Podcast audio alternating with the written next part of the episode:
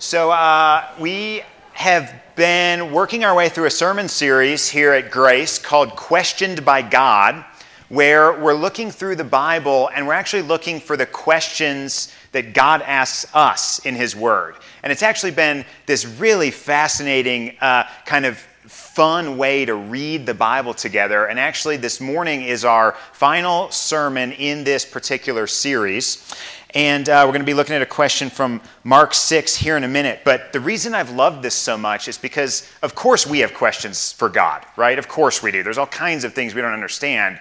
But when you start to read the Bible with this lens in place, actually you see that God has way more questions for us in the Bible than we have for Him. And the question is why? Like, He doesn't need to know anything, He doesn't need more information. So, why does he ask us so many questions? And you start to find out that these questions are questions of invitation. They're questions of welcome. They're questions that cause us to rethink our identity, that cause us to see His forgiveness and His grace in new ways, that cause us to grow in our relationship with Him. They're not questions for more information, they're questions for our transformation. And when you start to see that, man, it really opens up God's word in a new way. So I'm going to read from Mark 6, starting in verse 31 this morning, and keep your ears open for the question that God has for you. All right? And he said to them, Jesus said to his disciples, Come away by yourselves to a desolate place and rest a while. For many were coming and going, and they had no leisure even to eat. And they went away in the boat to a desolate place by themselves. Now, many saw them going and recognizing them, and they ran there on foot from all the towns and got there ahead of them. When he went ashore, he saw a great crowd, and he had compassion on them, because they were like sheep without a shepherd. And he began to teach them many things. And when it grew late, his disciples came to him and said, This is a desolate place. The hour is now late send them away to go into the surrounding countryside and villages and buy themselves something to eat. But Jesus answered them, You give them something to eat. And they said to him, Shall we go and buy 200 denarii worth of bread and give it to them to eat? And he said to them, How many loaves do you have? Go and see. And when they had found out, they said, Five and two fish.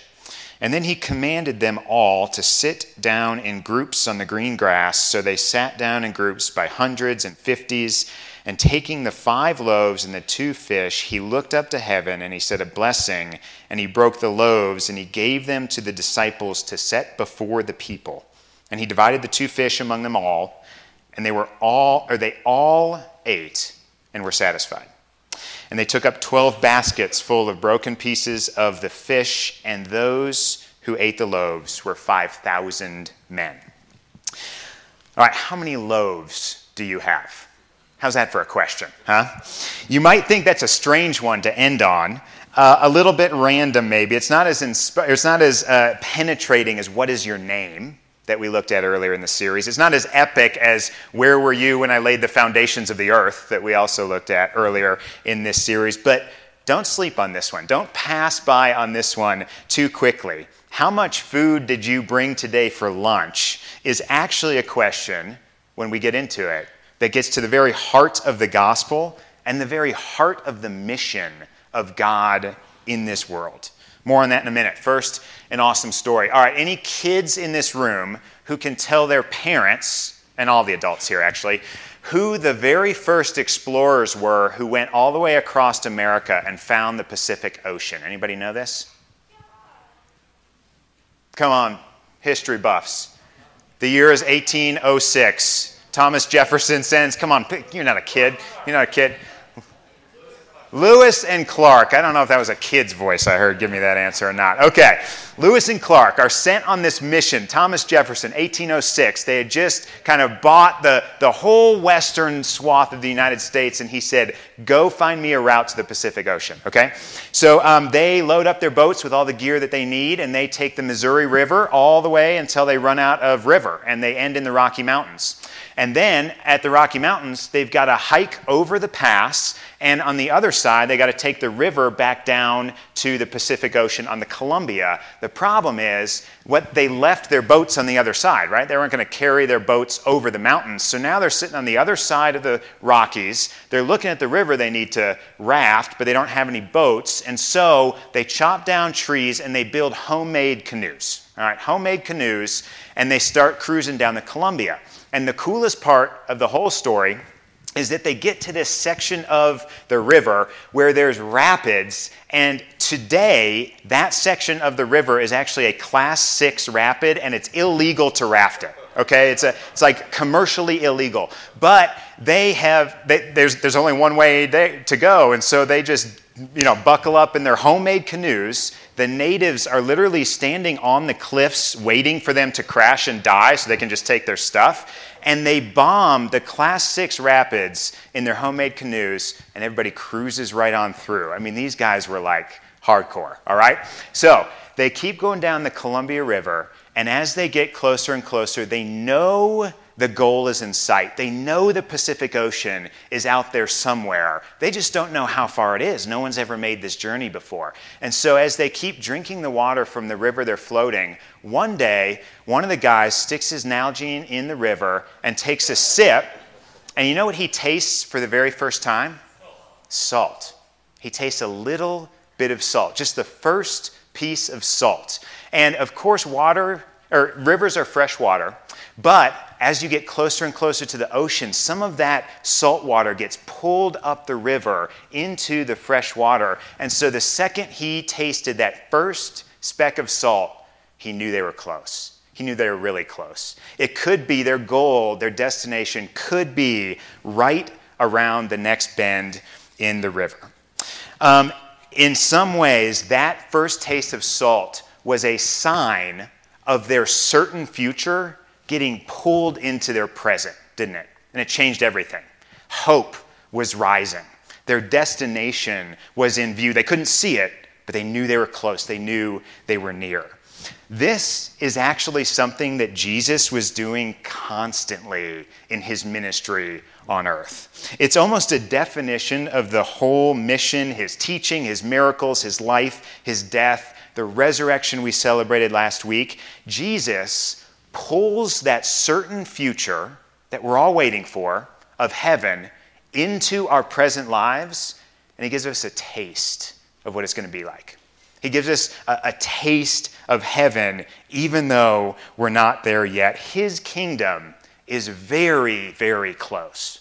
Maybe around the next bend in the river. We do not know yet when we're going to get there and fully arrive, but there are tastes of it along the way because Jesus came and he's at work and he's with us. In our passage this morning, Jesus provides a taste of the future kingdom of God. And you know what the future kingdom of God tastes like? A giant, delicious feast for everybody who shows up. When Jesus brings the certain future hope of his kingdom to our present life, he does two things. He provides a kingdom meal, and then he sends us on a kingdom mission. All right, that's what we're going to see in this passage. So at the beginning, we read Jesus invites his disciples to join him in a desolate place to rest. A little weekend getaway with the guys, okay? It's been a busy season of ministry. They need a little R&R, so they go on vacation. The Gospel of Luke, in the Gospel of Luke, we learn this is an area called Bethsaida. This was on the north side of the Sea of Galilee, far from the lush green hills of Jerusalem. This was the sticks, it was the desert, it was the wilderness.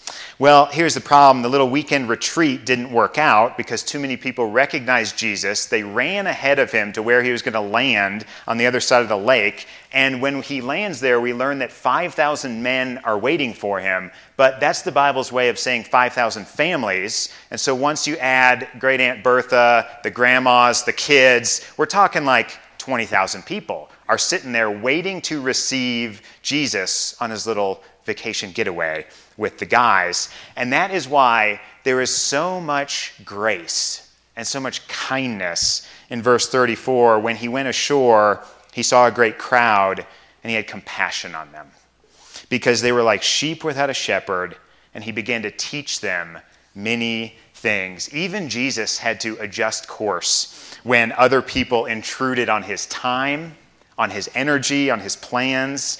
20,000 people crashed his vacation. He wasn't angry. Jesus always has time for people. He always has time for you. He always has time for you. He doesn't see rude people, annoying people, sinful people as intrusions on his mission. We are his mission. He came to be with us and to heal us. He gives great value and dignity to everyone he encounters. Verse 34 It grew late. His disciples came to him and said, This is a desolate place. The hour's late. Send everyone away to the surrounding countryside and villages to buy themselves something to eat. All right? But instead of sending people away from himself to be satisfied, Jesus, the king, shows them that satisfaction is always found wherever he is, whether it's in the middle of the wilderness or a desert or not. Jesus took the meager resources that were available in the whole crowd five loaves of bread and two fish Mark 6, 39 through 42, we read this. He commanded them to sit down in groups on the green grass, so they sat down by hundreds and fifties. And taking these five loaves and two fish, he looked up to heaven. He said a blessing, broke the loaves, gave them to disciples to set before the people. He divided the two fish among them, and they all ate and were satisfied. Every single person, 20, the first megachurch, 20,000 people gathered to hear Jesus teach and they were all satisfied by this meal that he provided in the middle of the desert. Did you know this is the only miracle of Jesus that appears in all four Gospels? This is the only one that all four, Matthew, Mark, Luke, and John, all decide of all the things he did, this one has to be in there. Why? There's something central about this to Jesus' mission. There's something central about his identity, emblematic of everything that he came to do. Jesus feeds his people a satisfying feast right in the middle of a barren desert. That's Jesus. That's what he does back then. That's what he has always been doing for his people from the beginning. Um, when the Israelites were saved from slavery and they were wandering in the wilderness for 40 years, God provided them food daily so that they could live and survive miraculously. This is how God teaches us to pray. We just prayed it together a minute ago. Our Father, who's reigning right now in his heavenly kingdom, glory be your name. Your kingdom come, your will be done on earth as it is right now in heaven. In other words, bring us a taste of what it's like to be with you. How should we expect that taste to come? What should we pray for to see the kingdom of heaven come to earth? Give us this day our what? Daily bread, right? He's feeding us, nourishing us through our journey in this world. This is how God calls us to respond to Him in faith today. We don't tend to think of America in 2021 as a barren desert wilderness. That's not the first thing that comes into our mind. In large part, we're well provided for. We're globally wealthy with access to healthcare and education and food and, and safe homes. In many ways, our lives are places of riches and opportunities. But we do live in a world of hunger, don't we? Maybe not physical hun- hunger, but spiritual hunger. You can almost feel it. That we live in a desert of meaning and purpose. We live in a wilderness of deep spiritual, life giving friendships with people to journey through life with that point us to Jesus.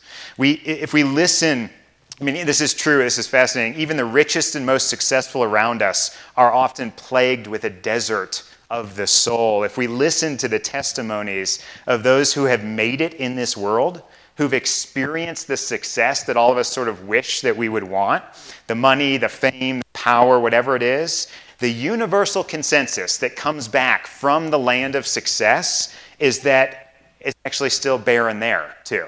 I listened to just a few of the testimonies. Jim Carrey, famous actor, very wealthy. Uh, he says, I wish everyone could experience being rich and famous so they could see this is not the answer to anything. Uh, Halle Berry, you guys remember her, the actress who is basically famous for being beautiful? Uh, gorgeous woman, right? Um, she writes, Being thought of as, be- as a beautiful woman has spared me no heartache in life. Beauty is essentially meaningless and transitory. Tom Brady, after winning his first two Super Bowls, we don't even know how many he's won at this point, do we? He is literally running out of fingers. Um, but when he was only 26, married to a supermodel, huge contracts on the way, he sits down with an interview for 60 minutes and he says, God, there's got to be more than this. There's got to be more than this. I'm not saying these folks are wicked or ungodly or otherwise amazing people. They very well might be. I'm just saying they've been to the place we wish we could be, and they've come back with this message. Uh, yeah, no, it's still a wilderness there, it's still a desert. We still need more than anything this world can offer. All the reports are in. There's emotional wilderness, there's social wilderness. The new kingdom that Jesus established when he paid for our sins on the cross and was raised victorious over death and ascended to his seat on the throne is here.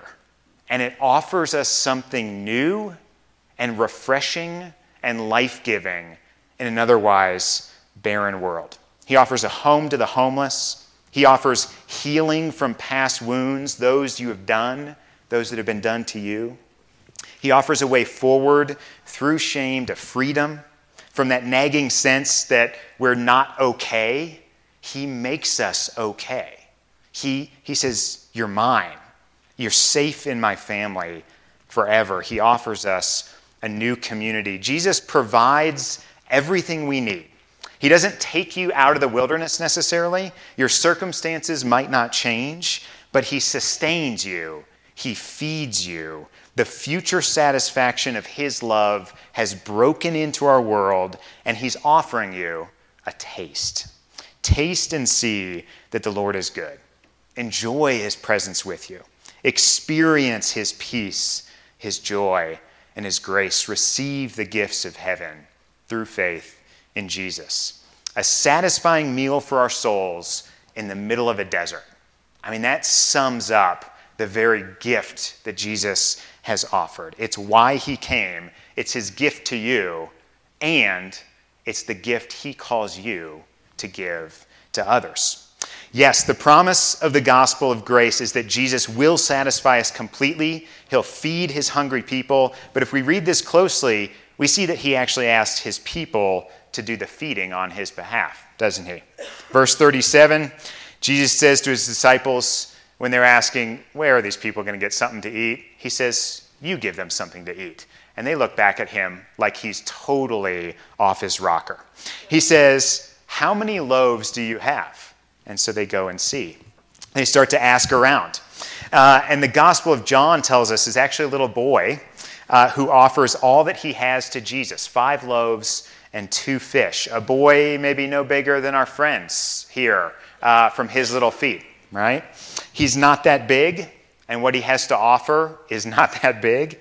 Uh, but none of that matters because this boy is offering it to the one who is big enough to satisfy everyone who comes to him.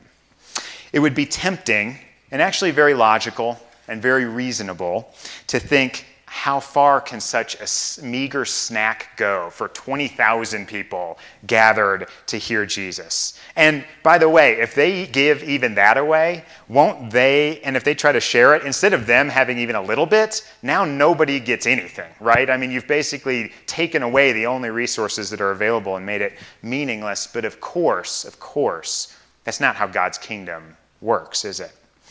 If you're curious about Christianity, Maybe you're here investigating the claims of Jesus this morning. You're trying to figure out if this is true or if it makes any sense of the world or if this is at all compelling for your life. Here's the heart of Christianity, all right? Here, here's how God's kingdom works. You can sum it up in just two words feast and feed, all right?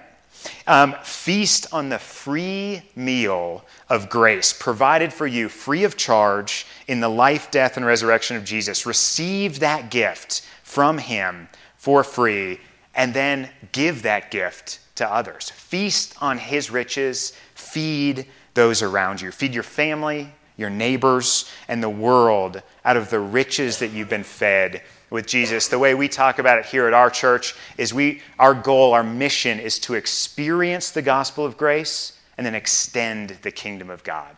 Receive the gifts, share the gifts.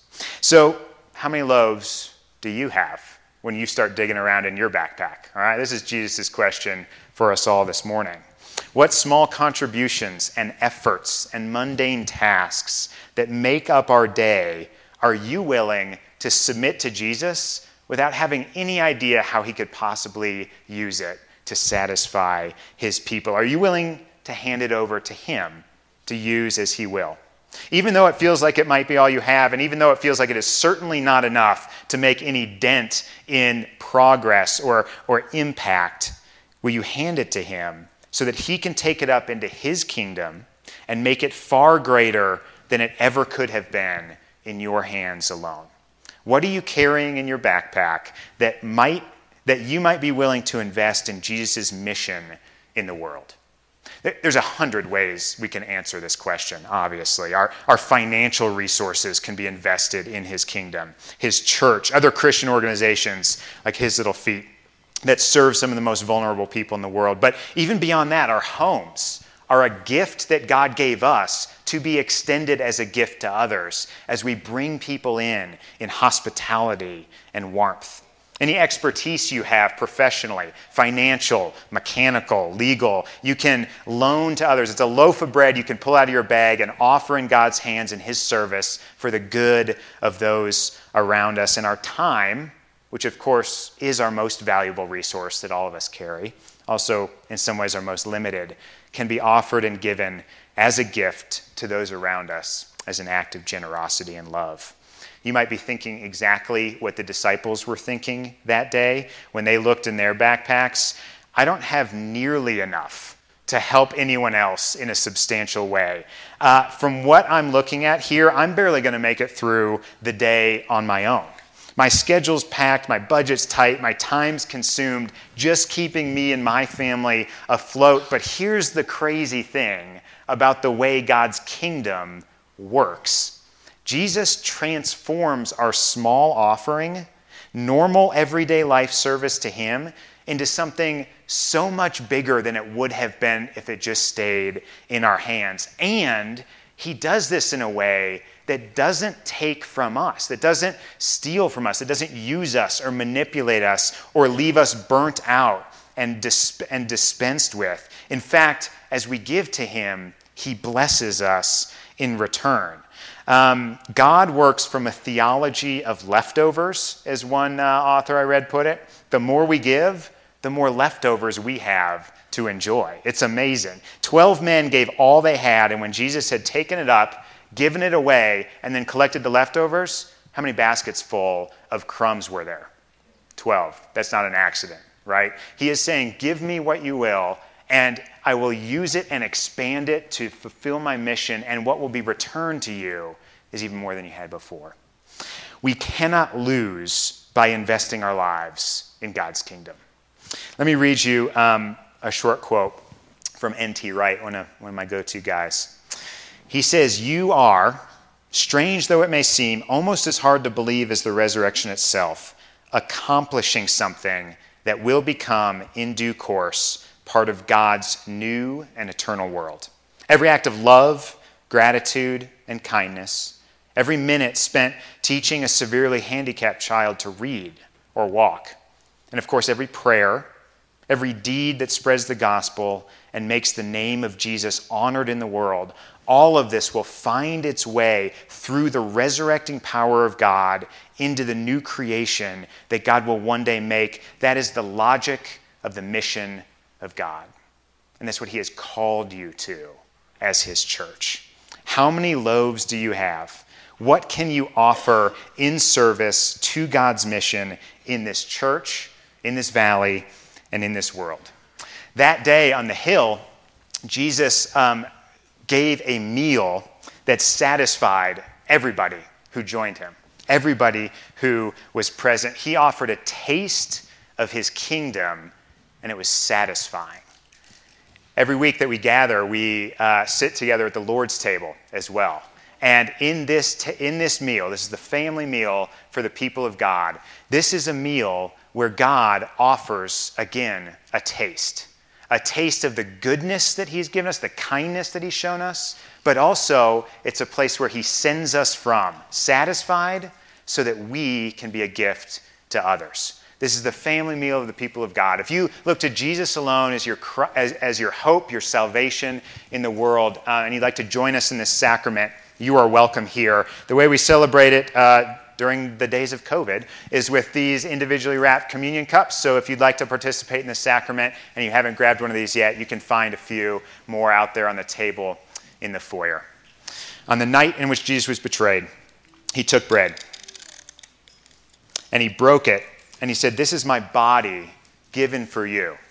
Do this in remembrance of me. Let's eat together.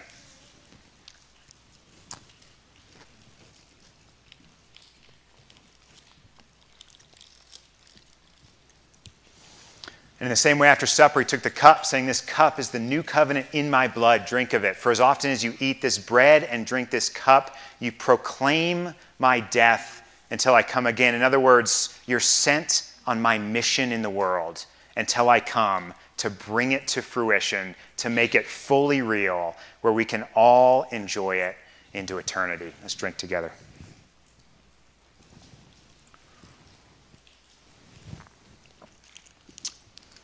I'm going to invite the kids up for one more song to close us out. And as they make their way up, let me pray for us. Heavenly Father, thank you for our time this morning. Thank you for the joy that you have brought to our church family. Thank you for your presence with us. Thank you for satisfying our souls in a way nothing else can in this world. Thank you for filling us with your presence and your hope and your joy and your love and your grace. God, help us have the courage to move out into the world and offer that same gift to those around us, to feast on your love and to share it. We ask these things in your name. Amen.